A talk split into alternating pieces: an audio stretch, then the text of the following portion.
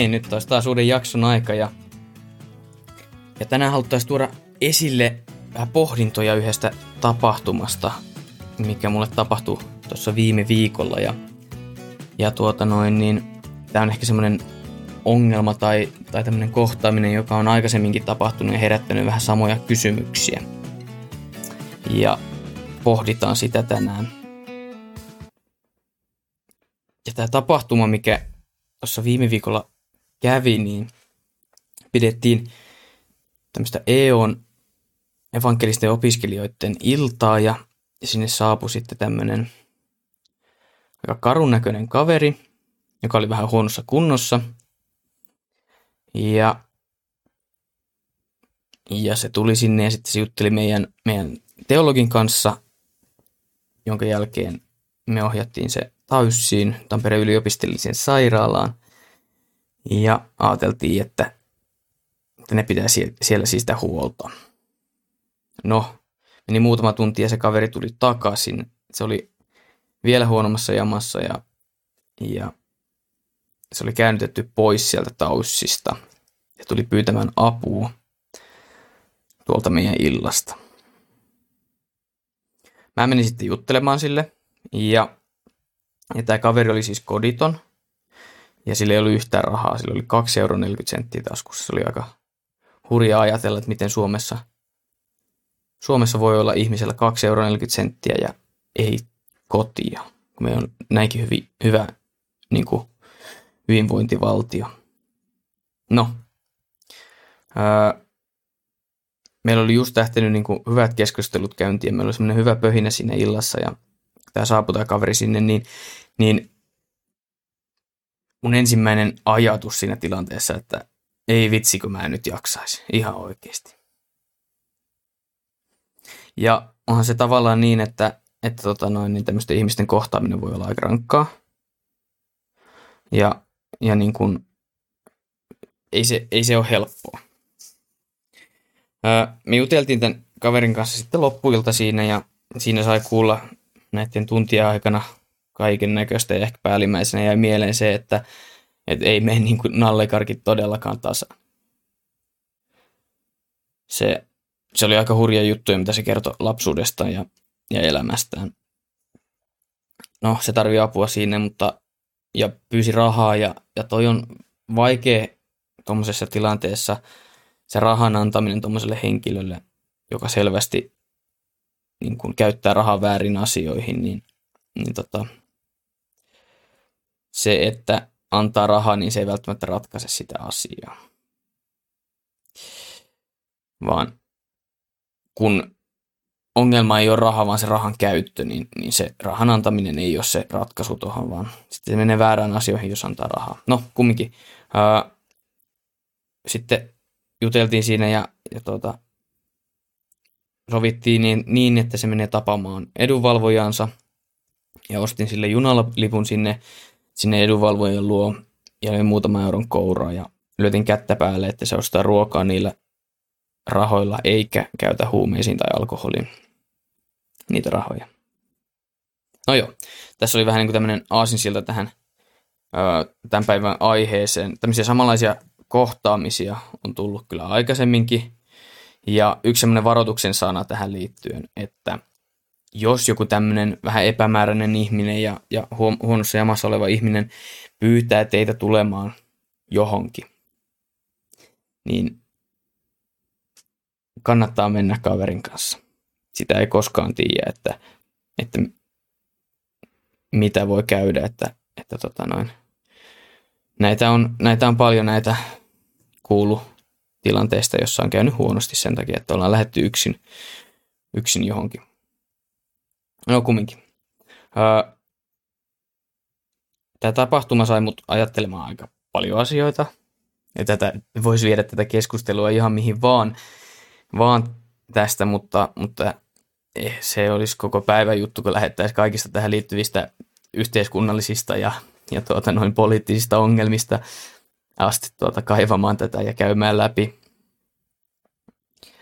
Öö, mutta se asia, joka, joka niin tässä päällimmäisenä niin kuin on ja, ja, ja on se ajatus, että, tai se ensi, mun ensi ajatus siinä tilanteessa on se, että mä ajattelin, että ei vitsi kun ei jaksaisi. Kaveri tuli pyytää apua ja mun ensimmäinen ajatus oli, että ei vitsi kun ei jaksaisi. Miksi niin, kuin, niin usein kun joku pyytää apua, niin meidän eka ajatus on, että ei jaksaisi, miksi se pyytää apua. Meillä voi pienissäkin tilanteissa tulla sellainen olo, että miksi, että miksi mun pitäisi auttaa. Ja se korostuu yleensä tämmöisissä niin kuin, tilanteissa, jossa on joku henkilö, joka on niin sanotusti huonommassa asemassa tai, tai, tai niin kuin, öö, niin kuin kärsivä on, on koditon köyhä alkoholisti niin edespäin, mitä näitä nyt on. Ehkä se on helpompi auttaa jotain, jos näkee, että ehkä tosta on mullekin hyötyä. Ja se on näin niin kuin syntiseltä näkökulmalta katsottuna ihan loogista. Mutta se, että miksi on vaikeampi tämmöistä henkilöä, joka on niin sanotusti huonommassa asemassa auttaa, on ehkä se, että takaraivossa on se ajatus, että itsepähän ovat oman tilanteeseensa itse aja, itsensä ajaneet. Ja sitten sitä tuli semmoinen alitajuntainen ajatus, että miksi minä, minä joka elän niin kuin suhteellisen äh, nuhteetonta elämää ja on niin kuin kelpo kanta, kansalainen, niin miksi, miksi mun pitäisi käyttää energiaa ja aikaa semmoisen ihmisen auttamiseen, joka on niin kuin itse saanut omilla valinnoillaan itsensä huonoon tilanteeseen. Ja vastaus tuohon kysymykseen, niin se on se meidän niin kuin, pohdinta tänään. Mm. On tuo aika hurjaa setti. Oh. Mulla tuli ihan näin lonkalta mieleen tuossa sun pikku tarina aikana. Semmoinen raamaton kohta tuolta Kalattalaiskirjennestä kuudennesta luvusta jää kaksi. Kantakaa toistenne taakkoja, niin te toteutatte Kristuksen lain. Kyllä. Ja se on nimenomaan se, että miksi, tuohon vastaus tuohon kysymykseen, että miksi minä, joka elän nuhteetonta elämää tai näin niin kuin suht nuhteetonta elämää. Ja mit, miten mä sen nyt sanoinkaan tuossa, niin miksi pitäisi auttaa? Mm. No just siksi, just mitä Ville tuossa äsken sanoi. Kyllä. Mutta siis paljon puhutaan hyvän tekeväisyydestä, paljon puhutaan siitä, että miten lahjoittakaa rahaa vähän osaisille ja kerätään vaatteita niille, joilla ei ole. Ja paljon tällaista hyvän tekeväisyyttä ja näin edespäin, mutta sitten monesti kun tulee monesti kun se tilanne tulee noin ihan niin kuin omalle kohdalle, aivan niin kuin silmin nähtävästi käsin kosketeltavaksi siihen, niin juuri niin kuin sä sanoit, niin sehän ei ole se ensimmäinen ajatus, että no niin eiköhän auteta, vaan se on, että nyt ei jaksaisi. Miksi minä? Mm. Ja ei siis, hyvän tekeväisyys on tietenkin, se on siinä sanassakin, että se on hyvä asia, että hmm. totta kai sitä pitää tehdä, mutta, mutta näin kristittynä sitä ajattelee tuommoisessa tilanteessa, että, että pelkkä se rahan antaminen, no siihen on muitakin syitä, että miksei se ole se paras vaihtoehto, mutta kun on, on annettavana jotain vieläkin suurempaa kuin se rahallinen tuki, mm-hmm. niin silloin sitä niin vähän niin kuin tuntee itsensä ää, niin kuin sekä oikeutetuksi että velvoitetuksi puhumaan siitä ää, Jeesuksen rakkaudesta, evankeliumista. Mutta se on, se on jännä juttu, miksi toi, toi auttaminen on niin vaikeaa ja varsinkin tämmöisissä tilanteissa. Ää, joskus sitä auttamista ehkä helpottaa, jos niinku henkilö on esimerkiksi uskossa. Niin kuin kristityn näkökulmalta. Et mä en muista milloin se oli, me, se oli joku vanhempi herrasmies, joka sanoi näin, että me, me keskusteltiin jostain ja, ja, ja sitten to, tokas näin, että kyllähän hengenveliä pitää auttaa hädässä. Että nimenomaan sitä hengenveliä, koska se on, se on kristitty, niin sitä pitää auttaa. Ja se sai mut, niin kuin se tuli tuossa mieleen, että, että moni ajattelee myös niin. Mutta ehkä se tulee jostain niin kuin, tai se ajatus tulee jostain semmoisesta, että kuulutaan samaan heimoon ja siksi niin kuin oman heimon jäseniä pitää auttaa ja vihollisheimon jäseniä ei tarvita eikä pidäkään auttaa. En, en mä tiedä. Ehkä, se, ehkä se, siinä on joku semmoinen pohja. Mutta hmm. kumminkin niin kuin, siellä takana piilee usein se ajatus siitä, että kun tuo on tehnyt tuota ja tuota, että onpa syntinen ihminen ja onpa likainen ihminen ja ei se mitään apua ansaitse kaikkea tuommoista, kun on kerta tehnyt. Öö, ja tämä nyt ei välttämättä tule niin kuin suoranaisesti mieleen, mutta se on siellä takaraivossa semmoinen ajatus. Tai niin kuin, mä voin niin kuin myöntää, että mulla ainakin on ollut, aina silloin tällöin ainakin, mä oon huomannut, että, että se perimmäinen ajatus on ollut tommonen. Hmm. Siis mä, mua niin. ärsyttää, kun mulla on yksi raamatun kohta tuli mieleen, mutta mä en yhtään muista, että missä se päin uutta testamenttia se on, enkä mä löydän nyt hakusanoitakaan sitä, kun mä tässä olen yrittänyt ehtiä. Mutta, mutta siis Joo. kumminkin, saanko mä sanoa, että vaan oliko sulla kesken? Ei, anna mennä vaan. Niin. niin se idea siinä oli, että, että, että kantakaa toistenne ristejä, eli taakkoja, oli kuka tahansa, ja etenkin silloin, jos ne on niin kuin samaa seurakuntaa. Mutta olisi kumminkin kuka tahansa, niin silloin pitää olla auttamassa ja tukemassa. Ja eikö, jos mennään ihan niin kuin tunne tunne historiassa taaksepäin Roomaan aikaan, niin eikö kristityt tunnettu justiinsa siitä, että ne autto vähäosaisia. Roomassa oli tapana heikot lapset jättää vaan heitteelle ja antaa niiden kuolla, jos ei halunnut pitää niitä. Mutta kristityt oli niitä, jotka otti ne lapset huostaan, piti huolta köyhistä ja sairaista, oli epäitsekkäitä. Mm. Ja toi sama, sama on siinä, kun jutellut paljon näiden pakolaisten kanssa, jotka on tullut Suomeen, niin nekin on sanonut, että kun ne on tullut ilman rahaa niin kuin läpi Euroopan, läpi mistä ne on sitten ikinä tullutkaan, niin nimenomaan öö, kristityt on auttanut. Kristityt on antanut rahaa ja auttanut, että vaikka, vaikka mä juttelin yhden tämmöisen kaverin kanssa, joka oli kääntynyt islamista kristinuskon, sanoi, että vaikka vaikka hän oli niin kuin muslimi ja tapasi muita muslimeja, niin ei ne muslimit auttanut sitä samalla tavalla kuin, kuin kristityt, vaikka ne muslimit oli niin kuin tavallaan samaa heimoa tämän kanssa tämän henkilön. Mm. Ne oli ne kristityt, tai se, se puki sen samoiksi niin, että vaikka ne kristityt oli niin kuin eri heimoa ja vähän niin kuin vihollisheimoa, niin ne oli nimenomaan ne kristityt, jotka auttoi. Ja se oli niin kuin se iso käännekohta sille, että miksi se kääntyi kristinusko tai tai se, että mikä sai sen ää, tutkimaan kristinuskoa enemmän. Mm. Näinpä. Ja sehän se pääpointti oikeasti on justissa siinä, että kuka tahansa se on, joka apua kaipaa. Niin silloin, jos on kristitty, kuuluu niin sanotusti samaa heimoon tai ei, on hengenheimolainen tai ei, niin silloin pitäisi auttaa.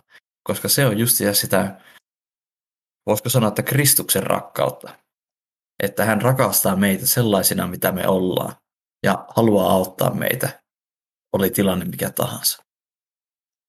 Niin, kyllä. Ja, ja mä palaan vielä tuohon ajatukseen siitä, että, että tota noin, niin, tulee toi fiilis, että, että ei välttämättä halua auttaa toista ihmistä tai ei jaksaisi, niin, niin tai se, että me tuomitaan ihmiset, nähdään vaan ne likaiset puolet, niin, niin sehän on niin, että me, nähdään, me ihmiset nähdään toistemme meidän tekojen valossa ja me arvioidaan ja tuomitaan niin kuin toisiamme niiden mukaan. Mm. Ja sehän on toisaalta kaikkein helpoin tapa. Totta kai. Ei tarvitse sen enempää ajatella, kun toitakin tuommoista, niin se tarkoittaa, että se on tuommoinen, eikö se?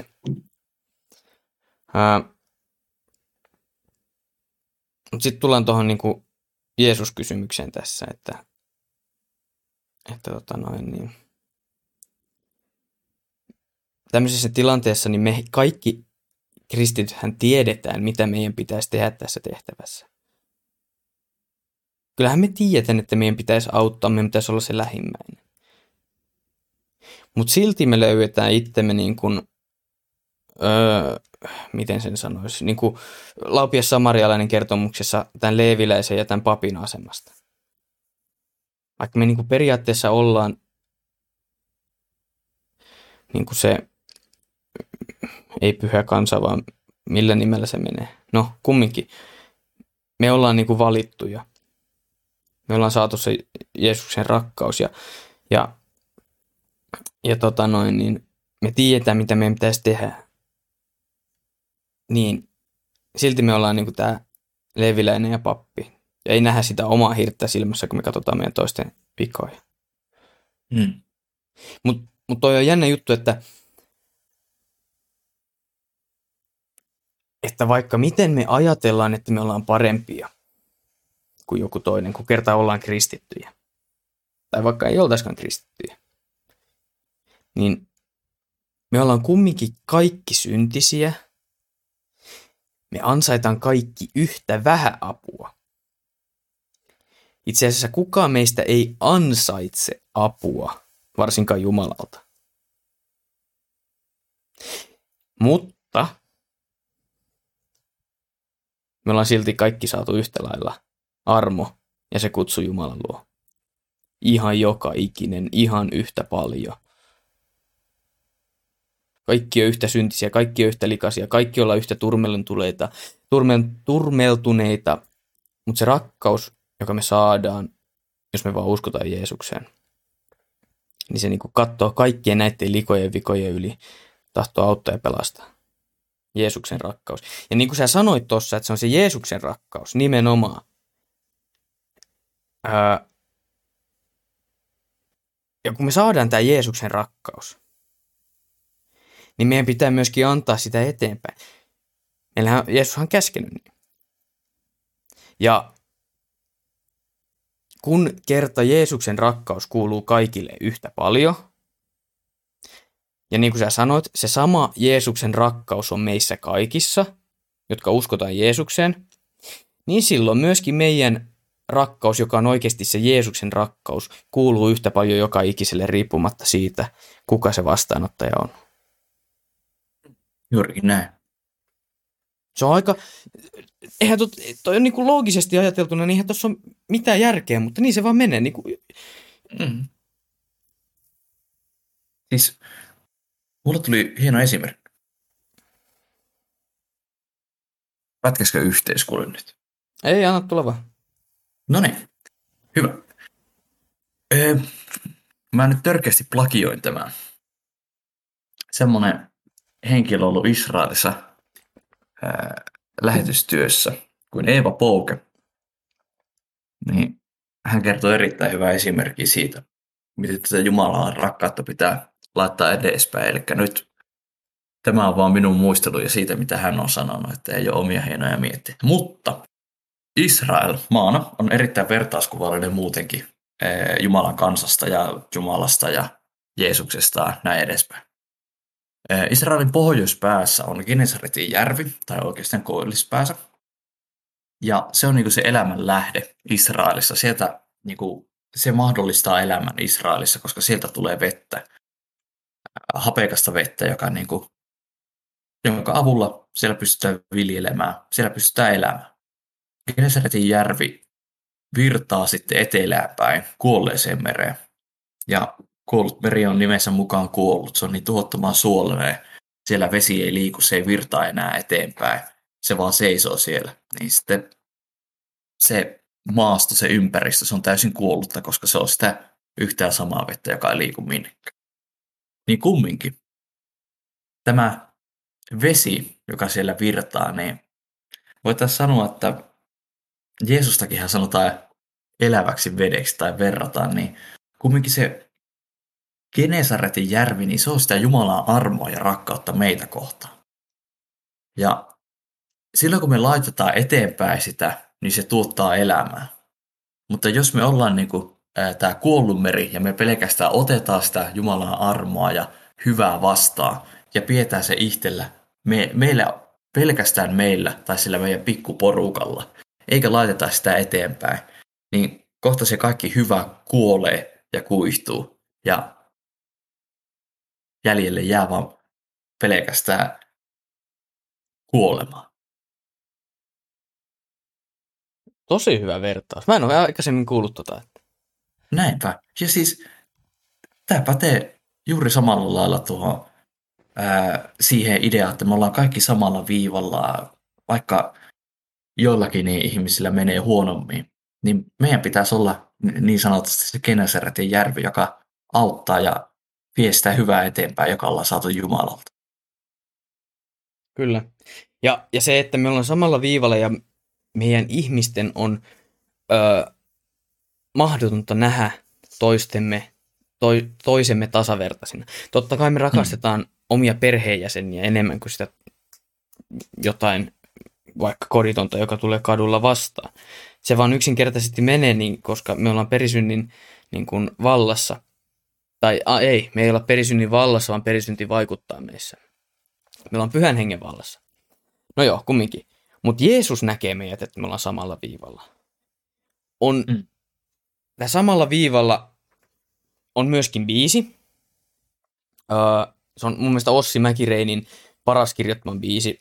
Se on itse asiassa alun perin Mirjamin biisi, mutta jos ei tuommoinen metalli kiinnosta, niin Ossi ja Eve, Eve ja Ossi on tehnyt myöskin version akustisen siitä. Kannattaa käydä kuuntelemassa. Se on tähän aiheeseen liittyvä. Ja, ja tota noin, niin mä haluaisin lukea tästä kertosäkeistön ja sitten sen lopun, miten se biisi menee. Katsotaan, muistanko mä. Antaa palaa. Täkkiä etsiä sanat siihen.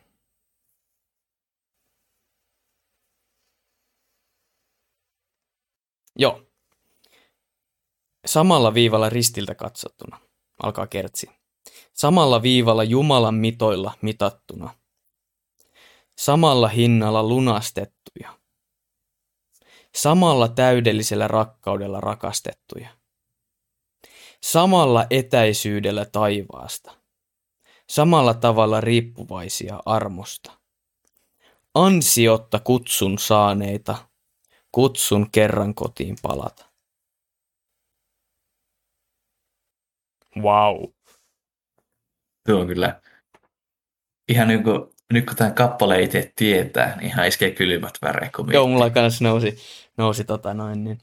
Ja, ja tuota, mä itse asiassa esitin tämän yhdessä iltahartauksessa tämän tota noin, laulan ja soitin tämän biisin, biisin sen iltahartauksen jälkeen ja, ja tota noin, niin pitää myöntää, että vähän kyynelehdin siinä, kun tuota, meni niin tunteisiin tämä biisi, että tämä on, no, herättää mussa ainakin tunteita ja mun mielestä tämä on mm. e- erinomainen biisi.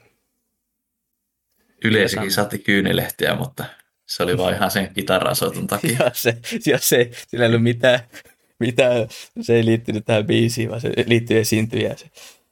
se on juurikin näin. Aivan. Mutta siis tuo on niinku, tuo semmoinen kappale oikeasti, missä kiteytyy minusta tuo. Jeesuksen sanoma, että kantakaa toinen toistenne taakkoja, niin toteutatte Kristuksella. Kyllä. Mitä jos me tehdään niin, että nyt kun me ollaan pohjittu näitä asioita tai kuunneltu näitä asioita, riippuu mm-hmm. kummalla puolella mikkiä sitä ollaan, ollaanko, ollaanko tällä puolella vai sillä kuuntelupuolella. Mm-hmm. Toivottavasti ollaan pohdittu molemmilla puolella tätä asiaa. Niin pitäisikö meidän tehdä niin, että ensi kerta, kun tulee joku tämmöinen tilanne, että joku pyytää apua, se nyt ei tarvi olla mikään tämmöinen niin kuin, samanlainen kuin til- tilanne kuin mistä, mistä me ollaan nyt kerrottu tässä, vaan, vaan ihan kun joku pyytää jotain apua ja tulee sellainen fiilis, että ei jaksa, niin muistaa ne sanat, että kannetaan toisen, toistemme ristejä ja kannetaan toistemme taakkoja. Siitä se meidän, tämä meidän podcastin nimikin tulee, ristinkantajat. Meillä on se sekä oma risti että toistemme ristit kannettavana. Ja toivottavasti jos joskus tulee sellainen fiilis, että, että ei vitsi kun toi on syntinen, ei vitsi kun toi on likainen, niin nämä samalla viivalla biisin sanat tulee mieleen. Eiköhän lähetä kantamaan omia ristiämme, riste, ristejämme, ristiämme ja kantamaan toistemme ristiämme ja purkitetaan tämä jakso tähän. Kyllä mä sanoisin näin. Aamen. Aamen.